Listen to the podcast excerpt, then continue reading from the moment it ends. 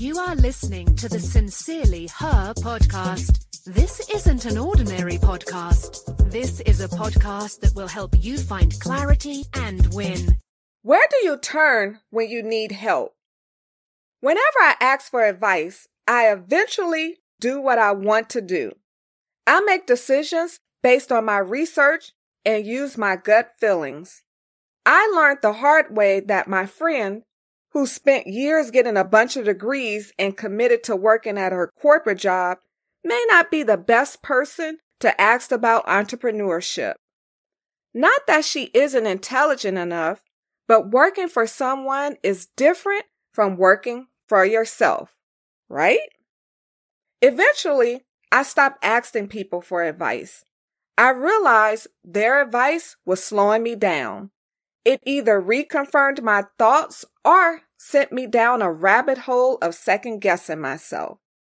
I need expert advice, not a lot of opinions. Hi, I am Tam. Today's note stop asking for opinions. When you ask for advice from people who aren't experts or haven't been through what you're seeking help with, all you get are opinions.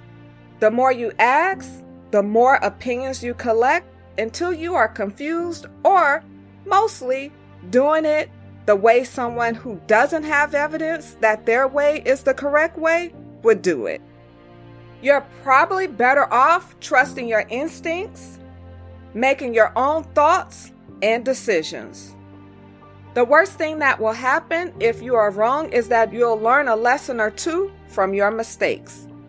So, seek expert advice and stop asking for opinions.